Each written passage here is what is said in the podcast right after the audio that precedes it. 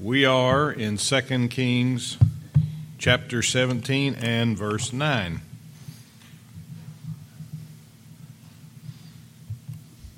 Second Kings chapter 17 verse 9. And y'all can't see them, but I've had a couple of new little friends join me about Wednesday. They're called floaters, and they're right over here in my right bionic eye. I have a bionic eye over here. I had a lens put in years ago from an injury, and so those floaters came around, and I've been swatting at yellow jackets that weren't even there all week long. But just like everything else, I'll get used to it. I've I have taken that as part of being older, and uh, and it's and it's not over yet, is it? All right, we are in 2 Kings chapter 17 and verse 9. Now, don't forget here, because we've been in the last two or three verses for some time, don't forget that King Hoshea, the king of Israel, called Samaria here because of the capital city, is in prison. Now, when would you ever think a king of Israel would be in prison? Well, he is. And Assyria has made Israel its servants. And the children of Israel, in all of this, have responded the wrong way. Their king's in prison. They are now serving Gentiles whom they should have driven out of their country. And we're going to see and continue to see that they respond the wrong way. They rebelled instead of repenting. They rebelled instead of repenting. And did you know it's man's nature to rebel rather than to repent. It doesn't come to man naturally to repent, to say, I'm wrong, I agree with God, or I agree with my parents, or I agree with my boss that I've done wrong. And until the rebel yields to God's Spirit, which enables him, then the rebel is going to be a rebel. So don't get shocked as easy as it is to do, less so now than before, don't get shocked when you read something in the, I was about to say in the newspaper, but y'all don't do that anymore, do you? But you read something online about this horrible thing that happened here or there somewhere in the world. Don't be too shocked because that's a sinner being a sinner. And it gets worse and worse. And so the rebel stays a rebel unless he yields to God's Spirit. And not only did Israel rebel, but they tried to go undercover with it. You remember we studied how they secretly did those things that God told them not to do. And how foolish was Israel to think they could sin in secret, that God would not discover them. I'm going to take you back to what Adam and Eve did when they were in the garden after they had sinned. We find it in Genesis chapter 3 and verse 8. Genesis chapter 3 and verse 8. After they sinned, it said this And they heard the voice of the Lord God walking in the garden in the cool of the day, and Adam and his wife hid themselves from the presence of the Lord God amongst the trees of the garden. They tried to hide from God. They tried to go undercover when they had sinned, just like Israel did, except we don't specifically read where Israel hid. But they tried to do their sin, and they did it secretly. And that's as foolish as Adam and Eve trying to hide from the Lord in the very garden that He made for them. He made them, He made the garden, He made all things. And you know, some people sin because they don't believe God can see them. Some people sin because they forget God can see them. And some people sin and don't care that God sees them. But whatever your state of mind is, whatever your intent is when you sin, God sees you, and He saw Israel in their secret sins. Israel walked in the statutes, in the laws of the heathen, and in the statutes of their own kings that they'd made, which were contrary to God's law. And they did secretly those things that were not right against the Lord their God. Now, what made it easier for them to sin was that they feared other gods rather than the Lord. That's where everything falls apart right there. It made it easier to sin because both the heathen nations and their own kings approved of and partook in those sins, even those secret sins. So they thought they were secret. But it was a lack of fear of the Lord that opened the door to all of that foolishness. Here's a verse that will show you that truth. And this verse also ties in with what Brother Fulton has been preaching on Wednesday nights. It's beautiful. It's found in Job chapter 28, verses 26 through 28. I may not even have to teach on Job because I've refer back to it quite often. Job chapter 28, verses 26 through 28, this is speaking about the Lord. When he made a decree for the rain and a way for the lightning of the thunder, then did he see it and declare it. He prepared it, yea, and searched it out. And unto man he said, Behold, the fear of the Lord, that is wisdom and to depart from evil is understanding. And we've studied wisdom quite a bit in the book of Proverbs on Wednesday nights. What did God tell man? He told man the fear of the Lord is wisdom, and departing from evil is understanding. They're connected. In fact, one causes the other because to fear the Lord is the wisdom that leads us to depart from evil. It leads us away from evil. And to lose the fear of the Lord is foolishness. And it leads us into evil. There's no neutral ground there. The people who say, well, I just want to live and let live. I don't want to be influenced one way or the other by God or no God.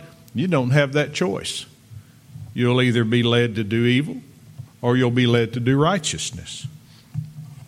And rather than obeying the statutes of the heathen and their own wicked kings, Israel needed to read the Proverbs of Solomon and take heed to them. Did you know the phrase, the fear of the Lord, is found in the Proverbs more than it's found anywhere else in any other book in the Bible? Now, wisdom is found throughout the Bible, and the fear of the Lord is taught throughout the Bible. But it's found as a phrase more in Proverbs than anywhere else, and I'm so glad we're studying it on Wednesday night. Now, look back in your text in verse 9. If you've just joined us online, we're in 2 Kings 17 and verse 9. And I'm going to read the verse says, And the children of Israel did secretly those things that were not right against the Lord their God. We studied that. Here's the new part of the study. And they built them high places in all their cities, from the tower of the watchman to the fenced city. They built them high places in all their cities. Now, a few kings ago, we went in depth about high places but it won't hurt to be reminded we're looking at a string of unholy acts Israel committed, and this is one of them. And how instructive is it that these acts are the same ones we've seen throughout our study of the kings, both of Judah and Israel, by the way. And you know, the book after Luke is called the Acts of the Apostles. And I think the verses we are studying you could call the Acts of the Apostates. Apostate is a defector, or one who departs from the truth.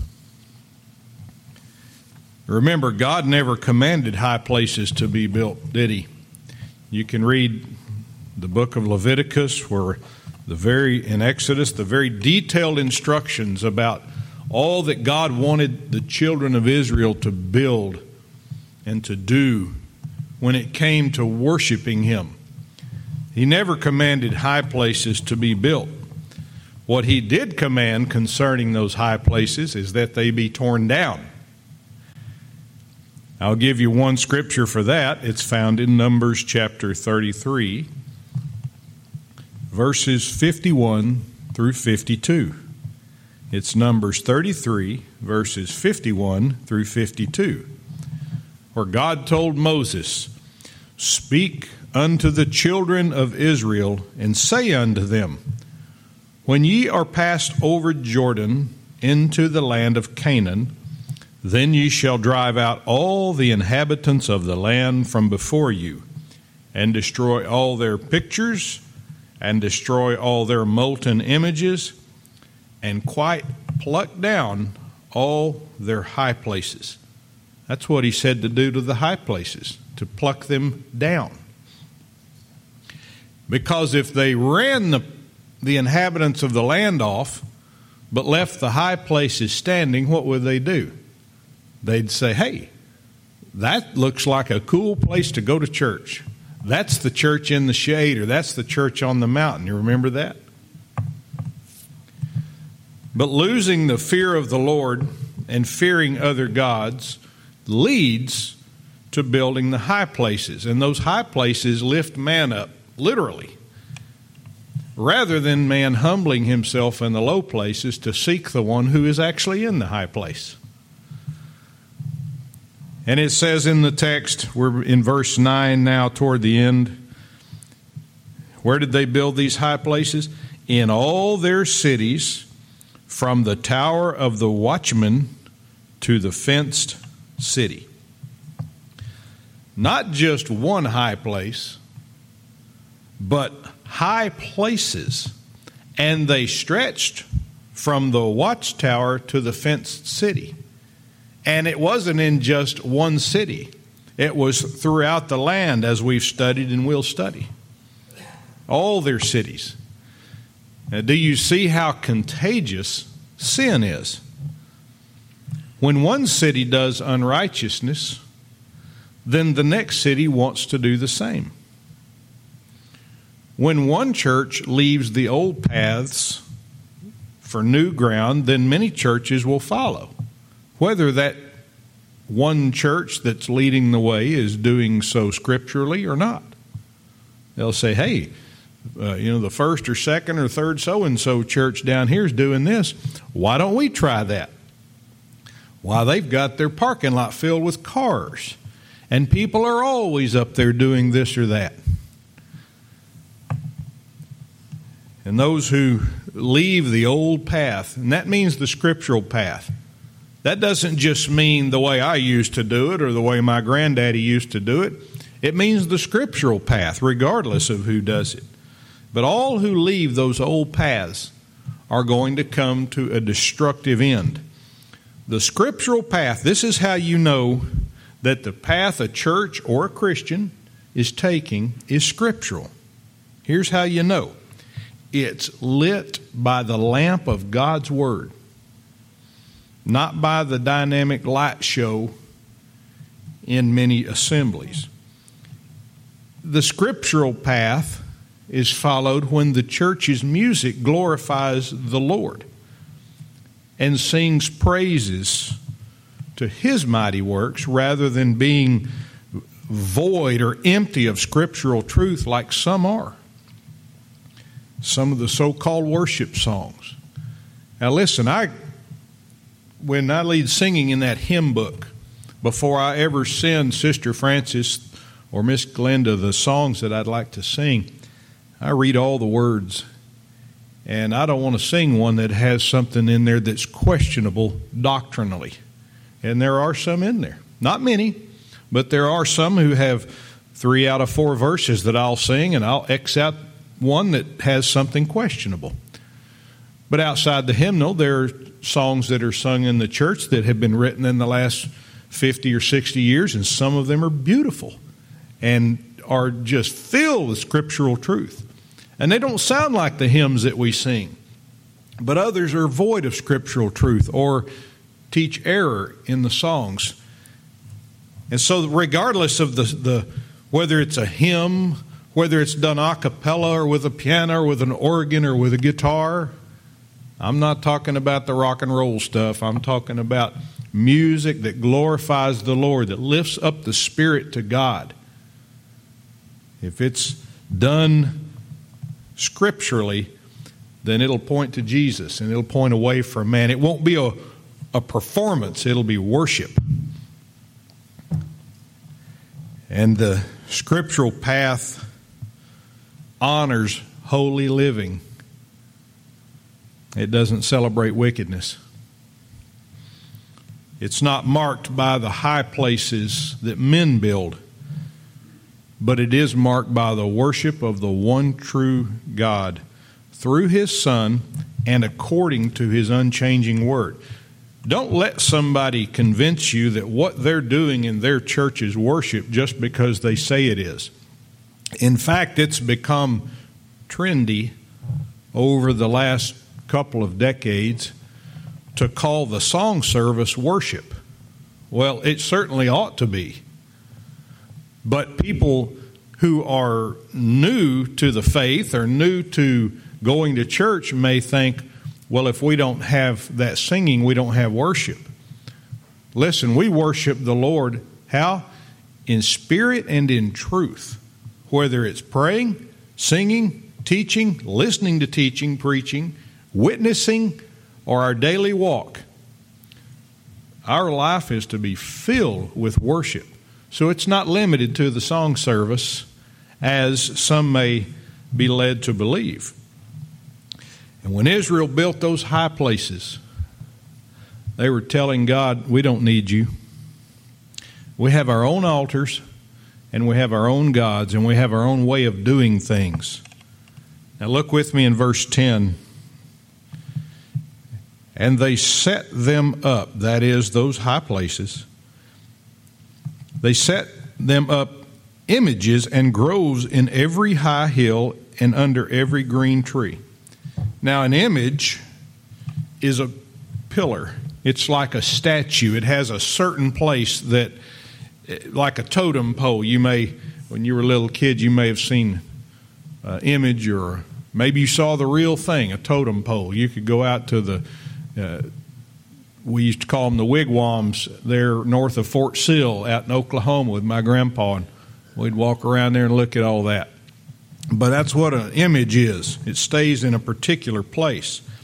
And a grove is a group of trees that's associated with idol worship when it's used in the Bible.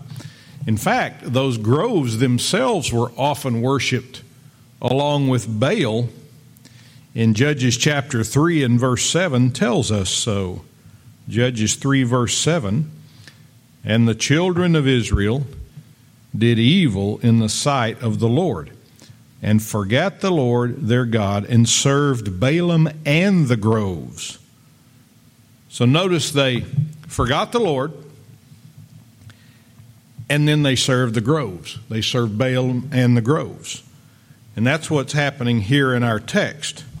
Notice in verse 10 where it says, Every high hill and every green tree. Now I'm emphasizing the word every in this case, which is in keeping with the word all that we saw in our prior verses. In all their cities, and on every high hill and under every green tree, this abomination of idolatry and Baal worship and grove worship was taking place.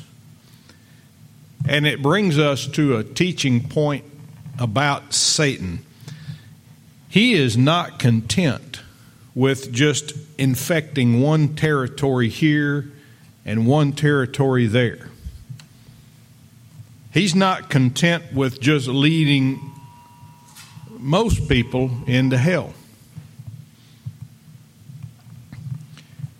In fact, he wants it all. He wants all the territory. He wants all the people to reject God. He's not happy that this group did, but this group didn't. The Bible tells us that Satan is the prince of this world. Jesus calls him that in John chapter 14 and verse 30. He says, prince of this world cometh and hath nothing in me. Satan's kingdom is of this world, and he will have all of it that he can.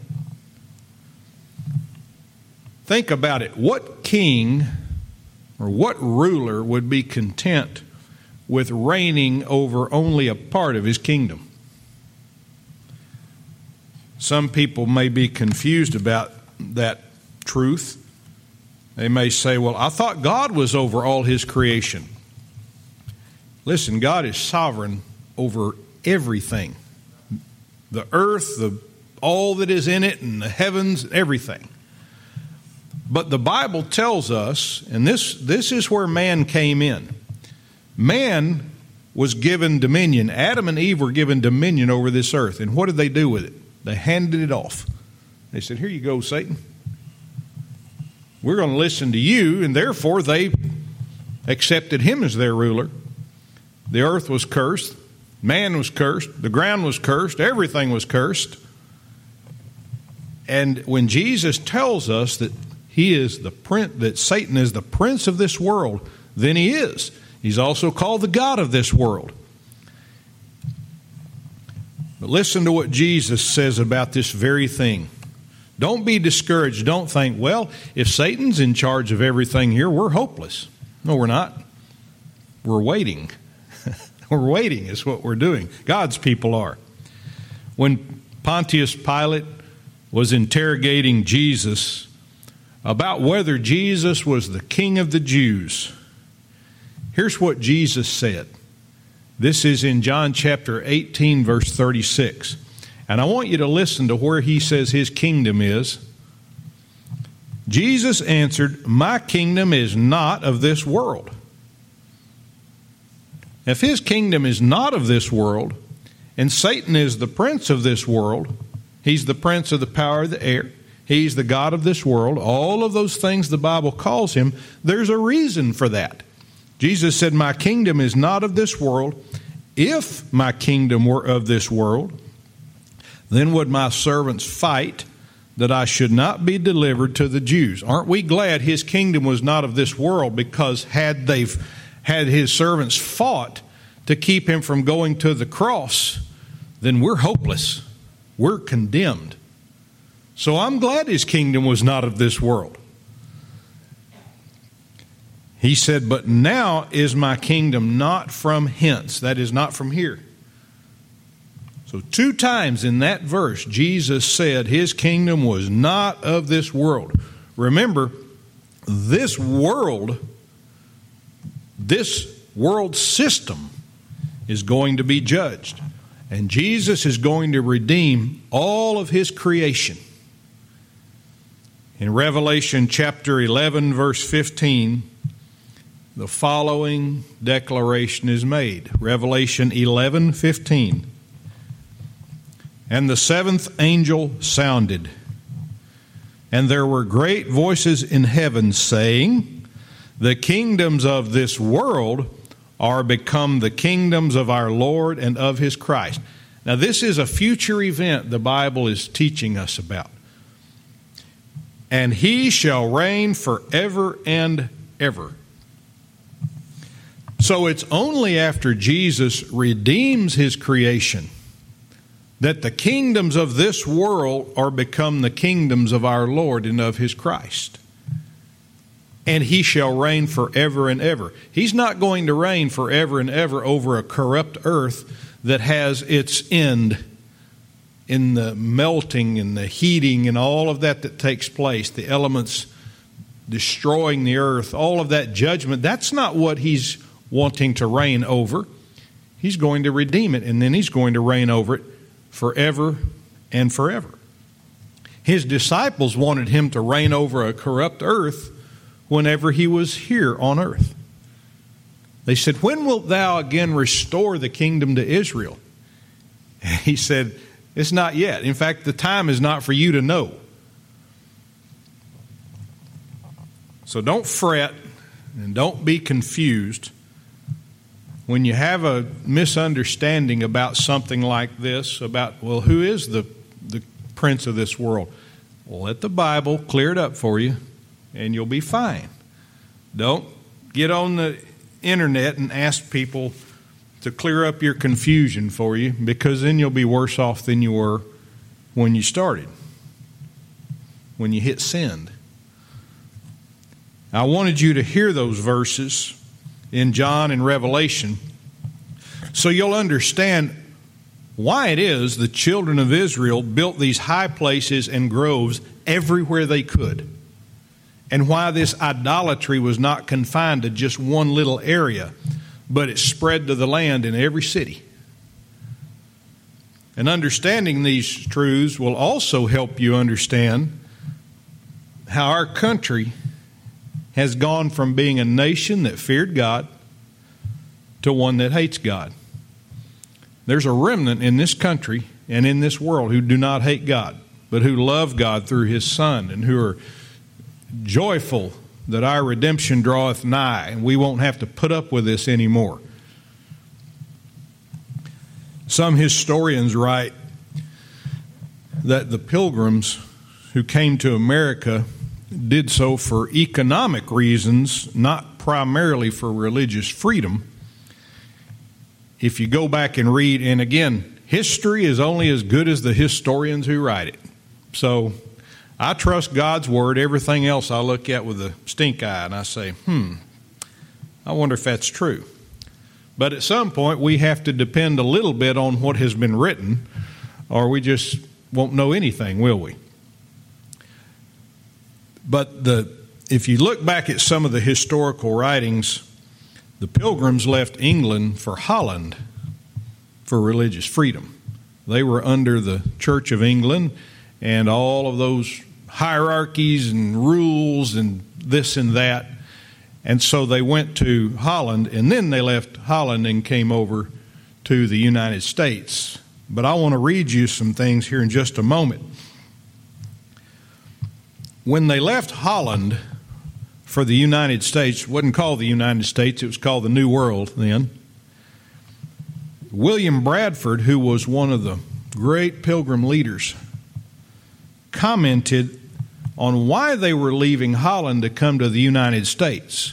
Now, these are the religious reasons. Uh, there are other reasons he listed as well.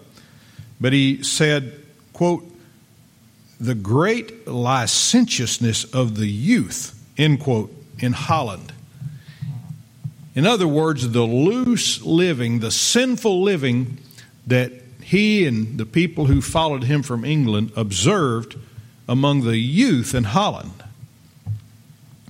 And he said there were evil examples and that there were manifold temptations in that place. Now, William Bradford was a religious separatist. I guess you could classify him as a Puritan at some point. And he didn't like that loose living that he saw in Holland. Particularly how that loose living rubbed off on their children, the example that it set for them. When he was in England, he detested those rituals and the hierarchies in the Church of England. And in America, he and by extension the people who followed him desired to live a, a pious, simple life. And he was the governor of the Plymouth colony here in America for over 30 years. Now, I want you to contrast William Bradford with the current occupant of the Oval Office. Actually, he's somewhere else more often than he's in the Oval Office. 374 days of vacation during his term so far but that's for another article. In contrast, William Bradford not only with that occupant, but all of the wicked men and women in high places, whether it's in the houses of Congress, in the cabinet, in the Supreme Court, on a state or on a local level. Satan is the prince of this world, and he was not about to let William Bradford's vision of a simple Christian life lived out in this new world.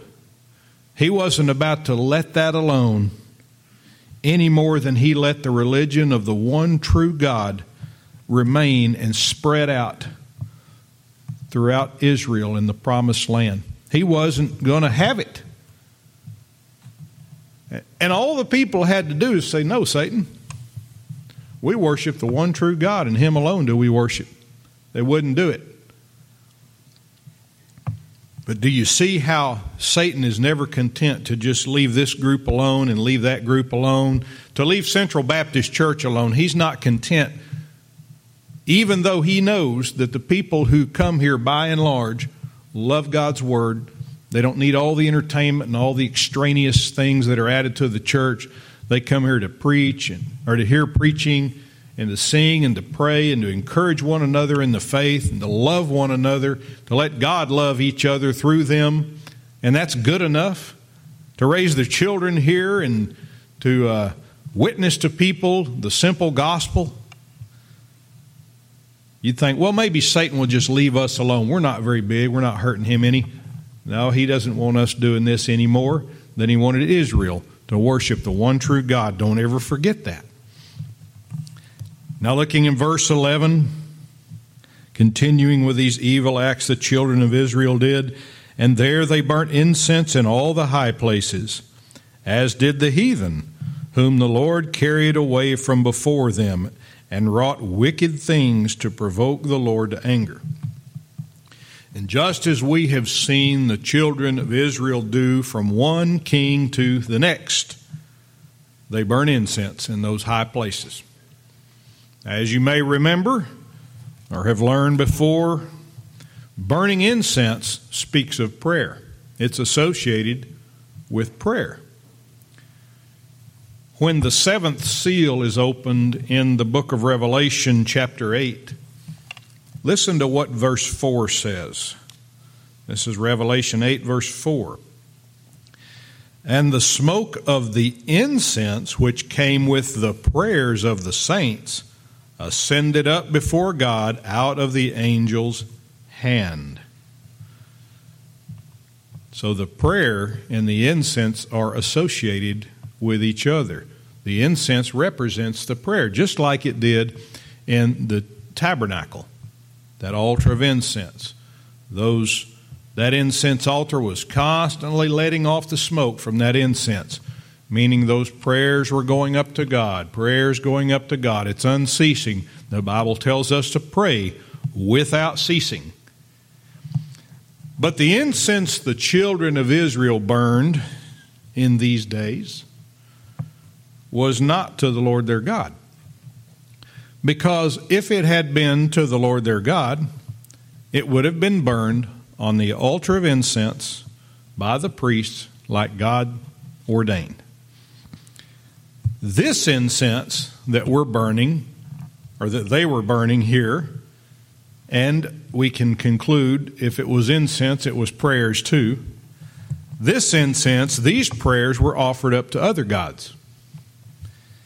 And it reminds me of these so called interfaith movements with interfaith prayers, where sometimes, even literally, Christians hold hands with Muslims, hold hands with Buddhists, hold hands with all manner of unbeliever. If a Christian prays with such people, who are they praying to? Who are these unbelievers praying to? Listen, we don't need to pray with unbelievers. We need to pray for unbelievers. Big difference. It's not that we hate them.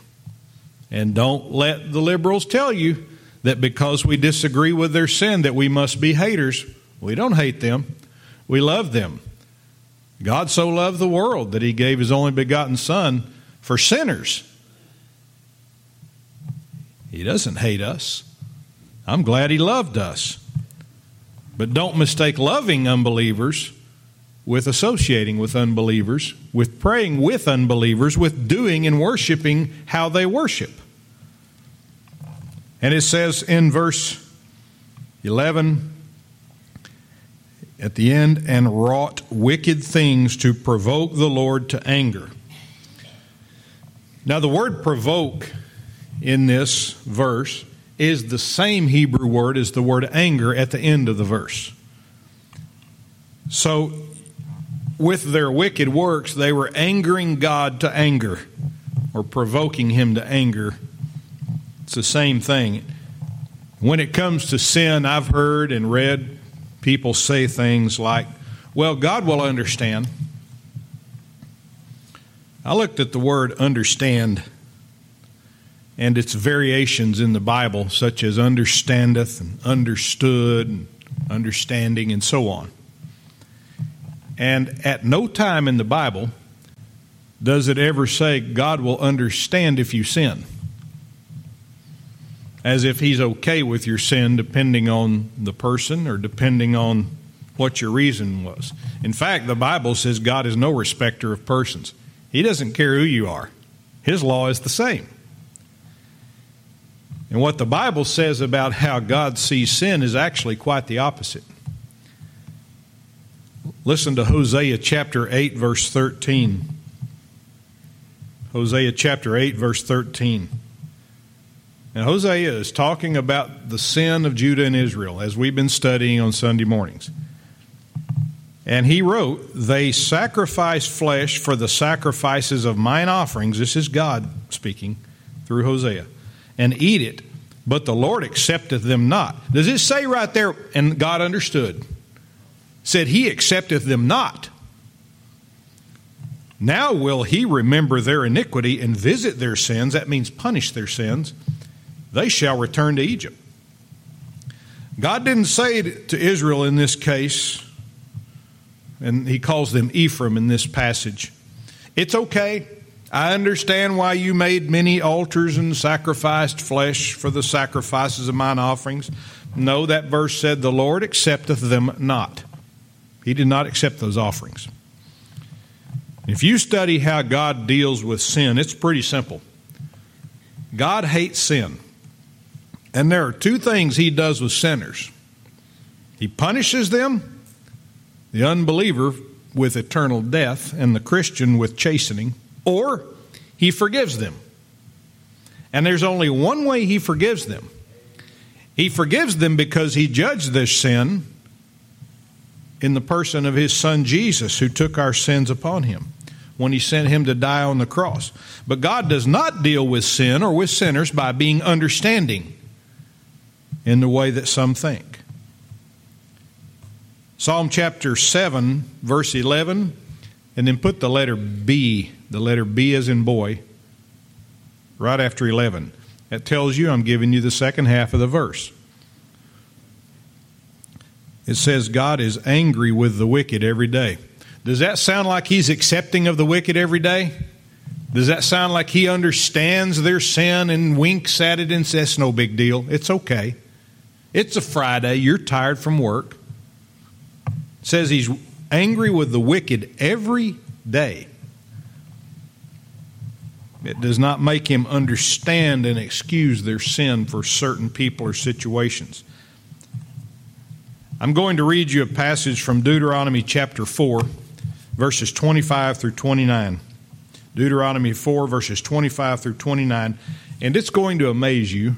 If you've been keeping up with our study here, it was roughly 700 years before this chapter when God told, He not only told Israel what they would do, but He also told them what the results would be. And even better, He told them what their remedy would be once those results took place. Here's what He said about 700 years before the time we're reading about. When thou shalt beget children and children's children, and ye shall have remained long in the land, and shall corrupt yourselves and make a graven image, or the likeness of anything, and shall do evil in the sight of the Lord thy God to provoke him to anger. Man, it's like he took what we just read and backdated it 700 years before. Provoke him to anger. I call heaven and earth to witness against you this day, that ye shall soon utterly perish from off the land whereunto ye go over Jordan to possess it. What happened to them? They were besieged and taken captives, weren't they?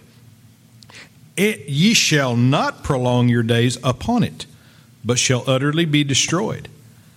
And the Lord shall scatter you among the nations, and ye shall be left few in number among the heathen, whither the Lord shall lead you. And there ye shall serve gods, the work of men's hands, wood and stone, which neither see, nor hear, nor eat, nor smell. But, now that's the situation they're in right now, isn't it? They've been scattered among the heathen. They've been put in these different cities in Assyria. They have served other gods. They've made these images just like God told them 700 years ago they would do. But listen to the last part of that Deuteronomy passage where God tells them, But if from thence, that is, from that situation, Thou shalt seek the Lord thy God, thou shalt find him, if thou seek him with all thy heart and with all thy soul. In our text and the verses before it, Israel, Samaria, as it's called here, the city, has been besieged, their king imprisoned, and they are captives in Assyria. And they're scattered throughout the land. They're worshiping idols. They are the perfect candidates for the repentance God wrote about in Deuteronomy, or God spoke in Deuteronomy. They're perfect candidates for repentance, just like we were when we were lost sinners, just like we are when we sin. Verse 12 For they served idols, whereof the Lord had said unto them, Ye shall not do this thing. For, remember, that means because because. They angered God because they served idols. That's the primary reason God was provoked. All of the high places, all of the incense burning, all of their wicked works sprang from leaving God to worship idols. In fact, the fact that they sacrificed to these idols, they burned incense, they bowed down to these images, shows us they were more obedient to their idols than they were God. If we look back at the seven, or look back at the steps that led to Israel serving idols, it'll teach us something. They went from seeing the idol. You remember when King Ahaz in Judah saw the idol of Damascus? He, he saw it, he beheld it. They went from seeing the idol to substituting the idol for the altar that God commanded. That's what Ahaz did in Judah. Then to sacrificing to the idol, and now to serving the idol. Four S's. That's easy to remember, isn't it? They saw the idol, they substituted the idol, they sacrificed to the idol, and now they serve the idol. And that's how it goes. And God knows it better than anyone. And next week, we're going to take those four things apart, especially focusing on the first one seeing the idol. But we're out of time for today, so let's pray. Father, we're thankful for what you've taught us. We're thankful that your word contains all the truth that we need to live the Christian life and that we don't need to turn anywhere else or to anyone else. And Lord, I pray you'd help us to have that simple faith in your word that it is enough, and that when it's properly taught, believed upon, and lived by, that we find our greatest joy and happiness. And Father, we pray that we would have this same outcome during our next hour, that you would enable our pastor to teach what you've taught him and to faithfully expound it to the people who listen. In Jesus' name, amen.